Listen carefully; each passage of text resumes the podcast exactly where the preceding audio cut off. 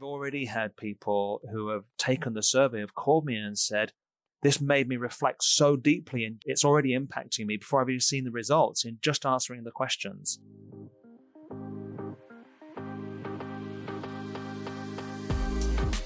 Hi, and welcome to this first in a two part podcast series where we talk to Phil and Tor from the Barrett Value Centre.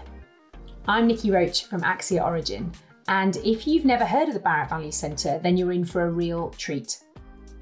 These guys have been working for a little over 20 years, exploring the culture and values of individuals, organisations, and even whole nations. And in this first pod, we talked to them about their global COVID 19 assessment. This is a survey that's live now. You can take part if you want to. And in the conversation you're about to hear, we explore why it's important, why they're doing the survey, and actually how it will be an important resource helping us navigate our recovery as we move beyond the pandemic and how we might heal as a society. From an Axia Origin perspective, we are orientated around the United Nations Sustainable Development Goals and we had a really interesting conversation about how this survey might really link into what the UN Sustainable Development Goals are trying to do. So I really hope you enjoy the conversation as much as I did. And we'll join the discussion with Phil and Tor explaining the mission and the purpose of the Barrett Value Centre and why culture and values are really important to understand. Most of our work is measuring values, culture, and consciousness of organizations. And so our work is really about supporting leaders in building values driven organizations. And when I say building values driven, I mean consciously values driven because every organization, every nation is driven by its values, but are they conscious or unconscious? But we go on from there to why do we want to support leaders in building values driven organizations? Because our vision really is to create a values driven society. And when we realize that these tools are capable of measuring any human group, like from one person up through a whole corporation, up to a whole nation, what we know is that the collection of values that we have are an expression of our culture. And the foundation of any culture, of any healthy, high performing culture, whether that's a team, whether that's an organization, whether that's a government, or whether that's a whole nation, is its values. So if the values are healthy and conscious and shared, then we can create really healthy teams, organizations, communities, societies, nations. When they're not, and when leaders are unconscious about their own inner being and they're driven by their own fears, then what tends to happen is that organizations become unconscious. We're unable to meet the needs of our people and organizations and society starts to break down and even collapse and fail. And so we, we see both of those dynamics in the measurements that we've done.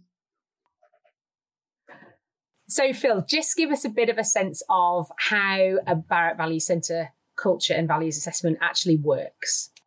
Okay. Well, um, it's the same whether we're asking about an organization or a community or a nation. We basically ask three questions. And actually, the amazing simplicity of this was what captured me when I first discovered this. Is like, I cannot believe you've told me so much with so much accuracy about me and my organization by just answering three questions. So here they are. The first one is select the values that most reflect who you are, not who you desire to be.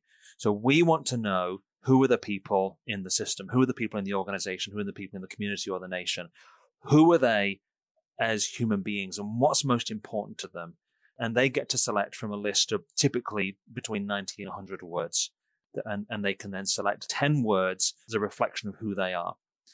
The second question is select the values that most reflect how your organization, how your community, how your nation currently operates. How do you experience it right now? And in that list, we might see words like financial stability and social care and trust and cohesion and those sort of things.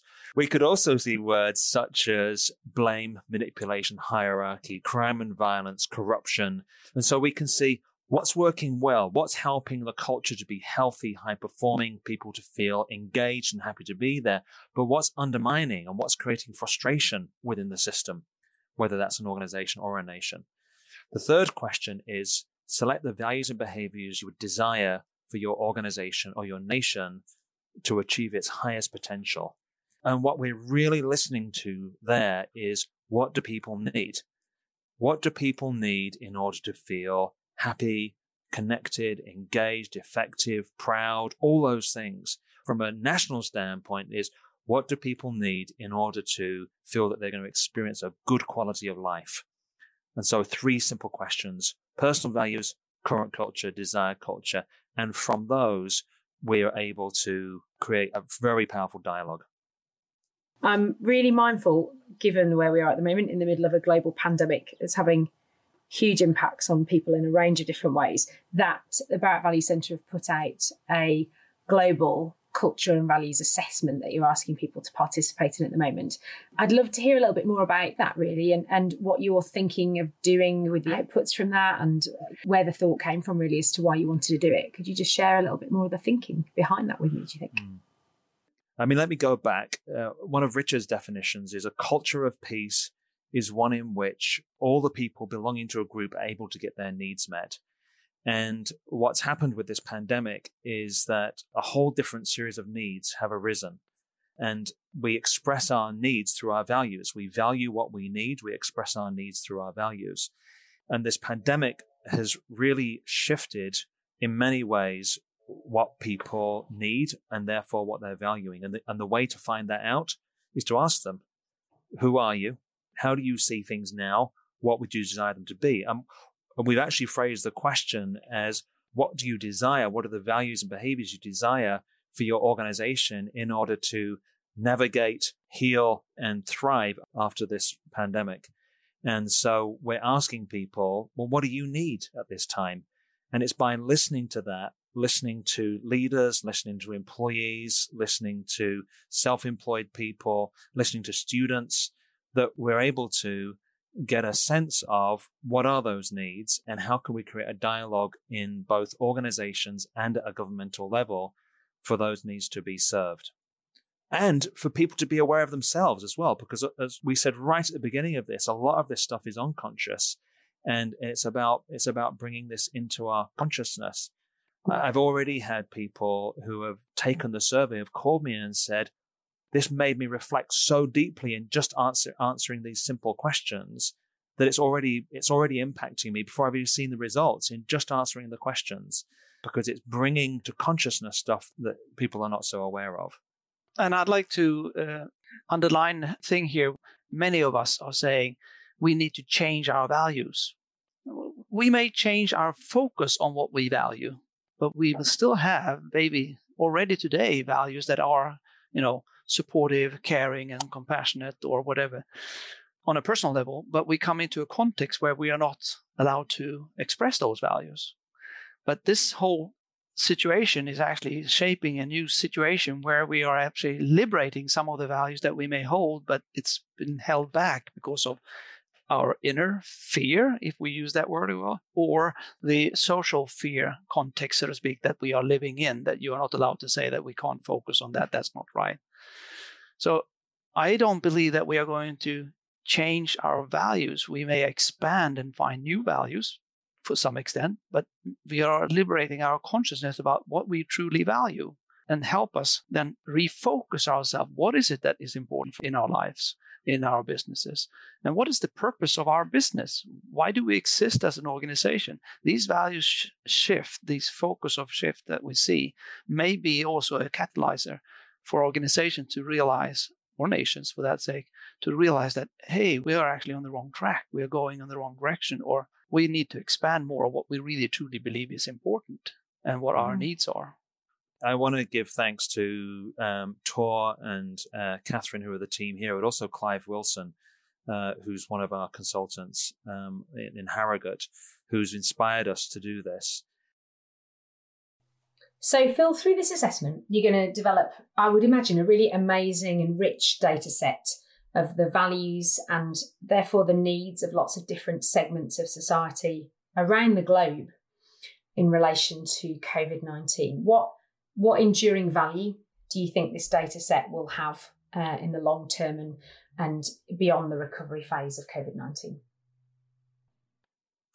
I, I want to add one um, kind of overarching uh, context to this as well, which is we've been for the last few years focusing on the United Nations Sustainable Development Goals, which if I were to summarize them down to two things, it's one is to create life conditions where every human being has the possibility to experience well-being, peace and happiness.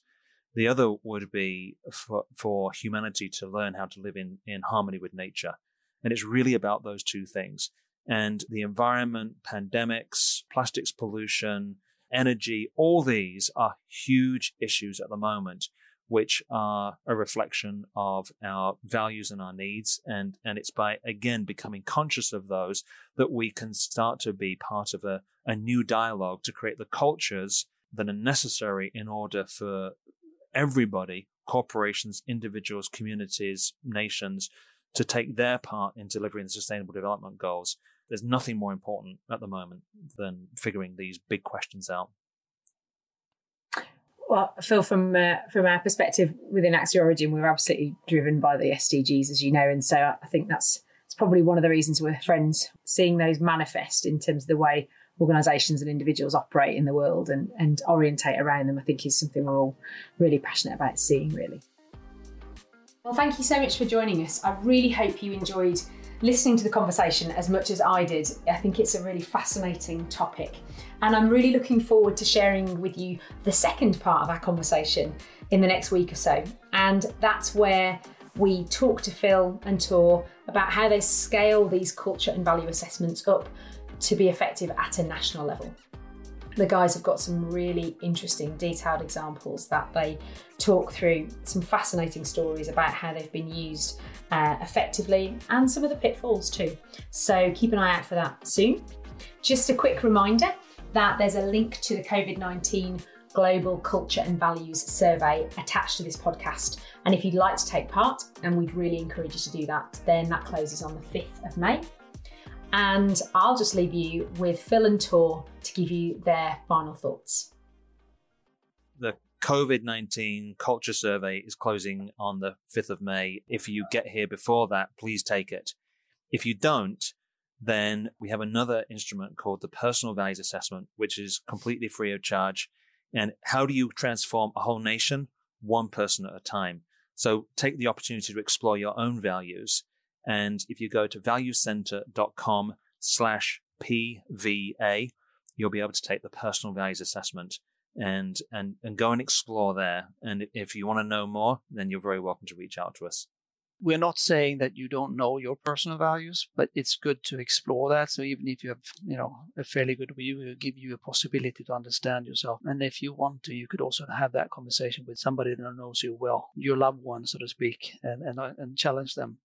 Is these the values that you recognize in me, and and and, and tell the story of how how that they are manifested in your life.